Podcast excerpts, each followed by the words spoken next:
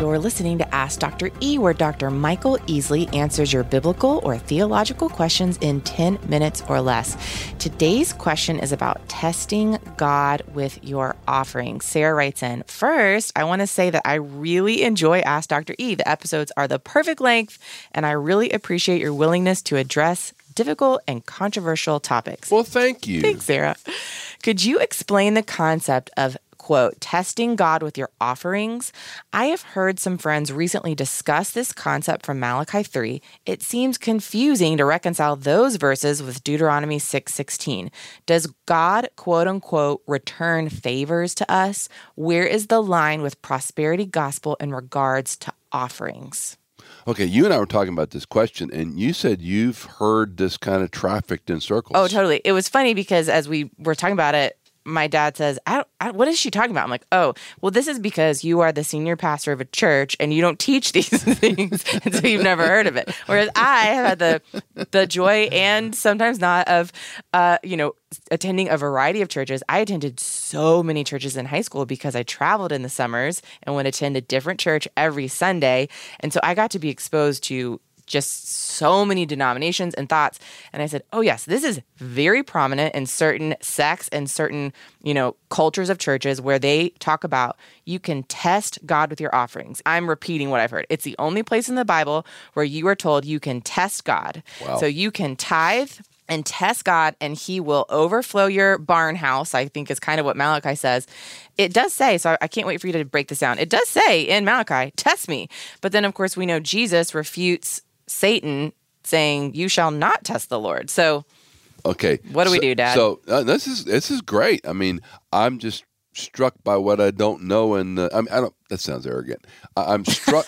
I'm struck by the tentacles of prosperity theology. Oh yeah. I, I'm struck by how they can stretch things and distort things. Let's talk about a number of things. Number one, this is Mosaic law.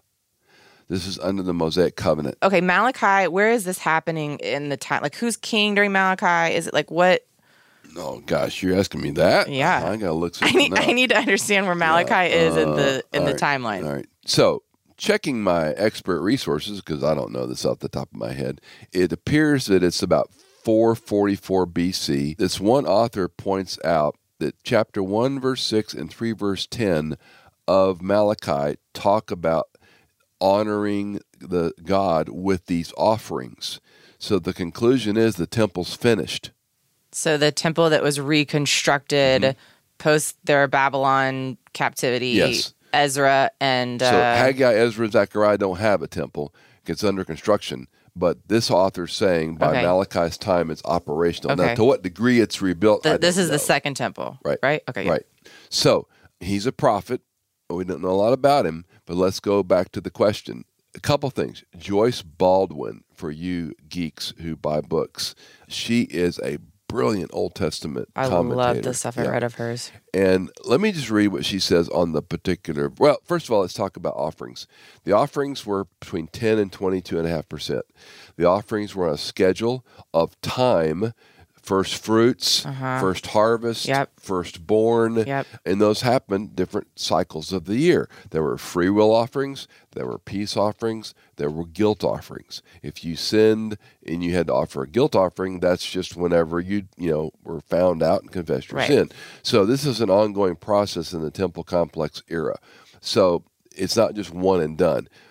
If you add up all the offerings they were to give, it's over twenty two percent. And can I? This may be like a whole other ten minute Q and A, but do you think there's a difference between tithes and offerings? Yes. Okay. Yes. That's a short the, answer. The, the tithe, the tithe just means a tenth. Oh. The literal word means, which is why a lot of people say the tenth. But when you look at the whole corpus of what they were required to do, I mean, a free will offering is a free will offering. Interesting. Okay. I attended a church once where you would check when you were donating if it was a tithe or an offering. You delineated. Huh. So anyway, that's I mean that's the first time I was like, what? I don't. They probably don't differentiated this. the funds it went to. You know, tithe, tithe is probably, probably general operational. operational yeah. yeah. I've always taught and preached. You know, start at ten percent. If you can't, fine, but start somewhere. But that's the minimum. Hmm. And by the time you get to Second Corinthians eight, that's one of the most incredible chapters because he said they gave beyond their ability they gave out of their poverty and they're given to the mother church It's the craziest story in the New Testament about giving. Anyway, so what the proverb is, you're robbing God. You think it's bad to rob a person? You're robbing God. So that's what the prophet That's what Malachi is saying. Right. Okay, yep. And so let me just read what Joyce Baldwin writes. She says on verse 10 Let those who have been doubting God's existence take seriously his demands and honor him with substantial gifts. For the tithes were at least as costly as a tenth of a modern wage packet. Quote, that there may be food in my house. And let me stop for a minute there. That was to feed the priest and all the Levitical complex because the priest did not work like everybody else. Okay. The priest, Right, right, right. Levites maintained the complex. So that tenth fed the staff. Yeah. Okay.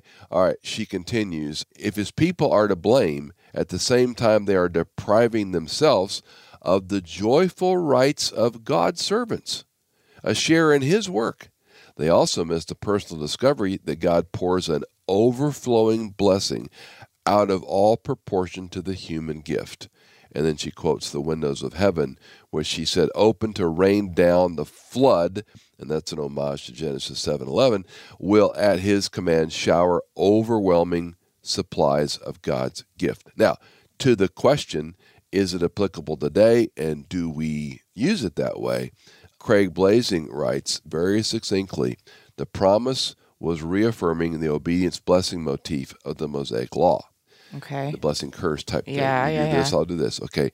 And then he says, let me cut to the chase here. He says, one must be careful in applying these promises as believers today.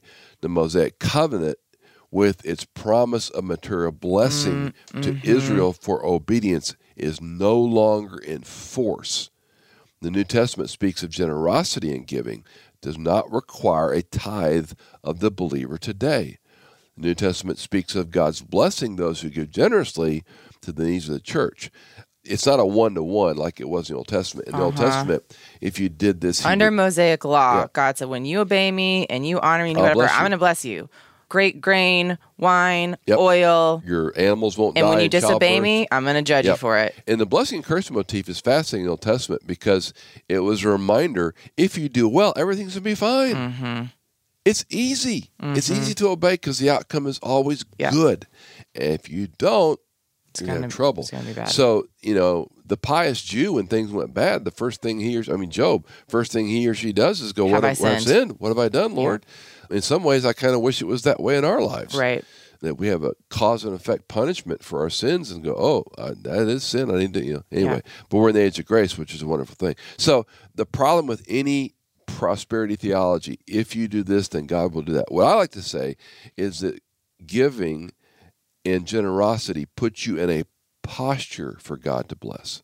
Yes. Doesn't mean you're going to be blessed. Yes. And I mean, even if we look straight at this Malachi verse, verse 10 says, Bring the full tithe into the storehouse so that there may be food in my house. Test me in this, says the Lord of hosts.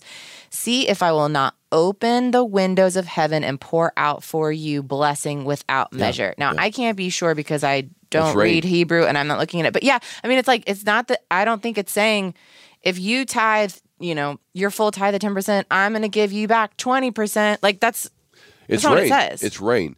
And understand in an agricultural economy, basically crops and husbandry, that's how people lived. Hmm. You didn't have shopping malls and all this nonsense. You. Husbandry is cattle, right? Yeah, Is- well, yeah. well, livestock. yeah, yeah, okay, yeah. So goats and lambs, because cattle were, were very expensive to raise in antiquity.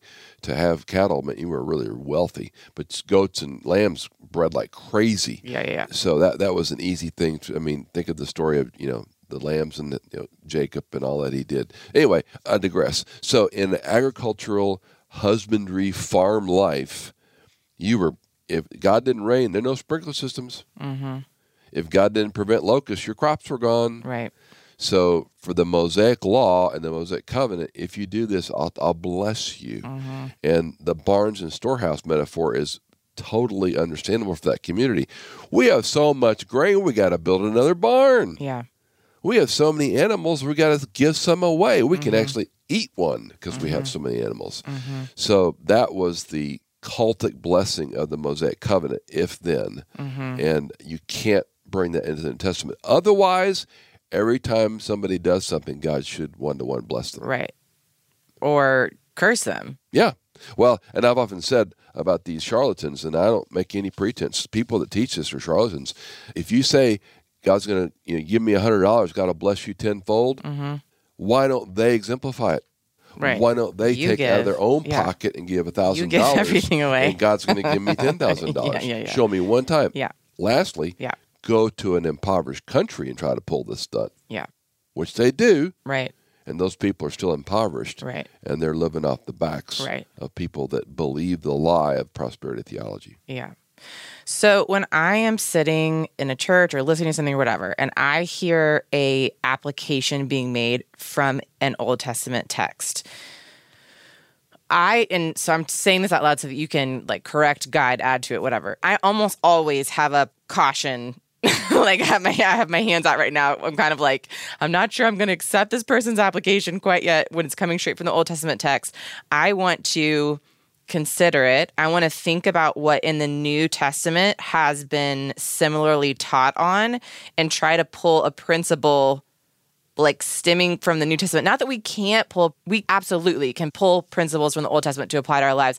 I just think this is where it gets so sticky.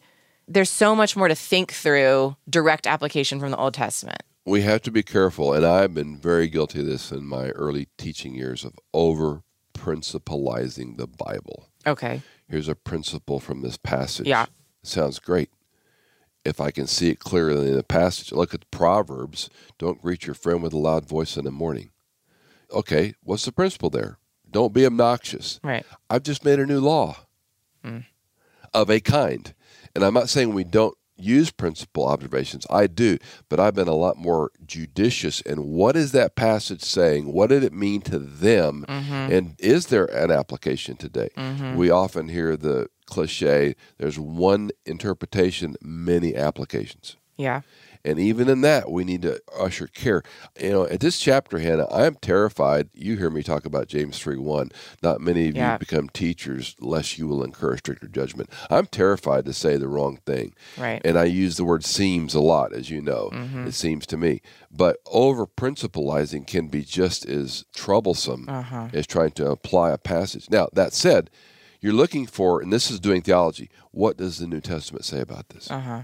So, for example, on this passage, we would jump over to Ephesians chapter 2, verses 14 and 15. He himself is our peace.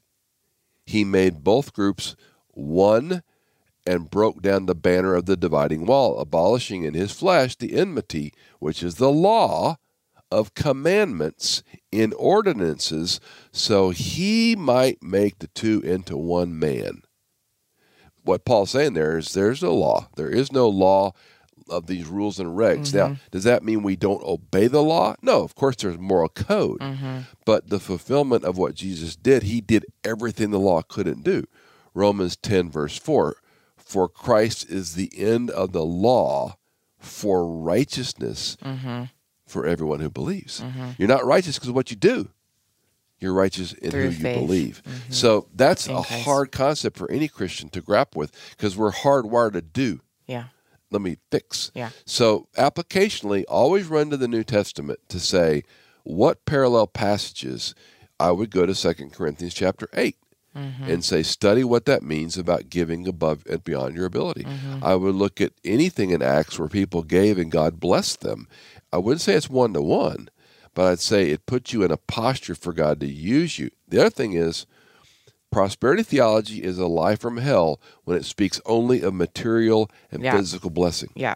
There are spiritual blessings. Absolutely. Ephesians 1:13 is a chilling verse. He has blessed you with every Yep. spiritual blessing Yep. in the heavenly places in Christ Jesus. Yep. You don't need any more blessings. Right. You need to understand what you have. Right. You're forgiven.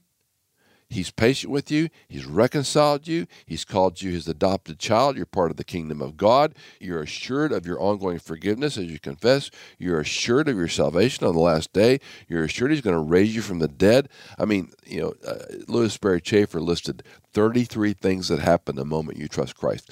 We don't appreciate, because we're not taught, what blessing is in the mm-hmm. New Testament. Mm-hmm. It's not simply money or a bigger mm-hmm. house or you know beautiful children or whatever. Mm-hmm. There's spiritual blessings that are far more valuable Mm-hmm. than I give ten and God gives me a 100 All right. Well, if you've got a question for Dr. E, call us, text us, email us. The info's in the show notes. Ask Dr. E is part of the Michael Easley in Context ministry. You can find more shows and biblical resources at michaelincontext.com. Ask Dr. E is produced by me, Hannah Seymour, mixed and mastered by Sonomorphic, and music composed by Jason Germain.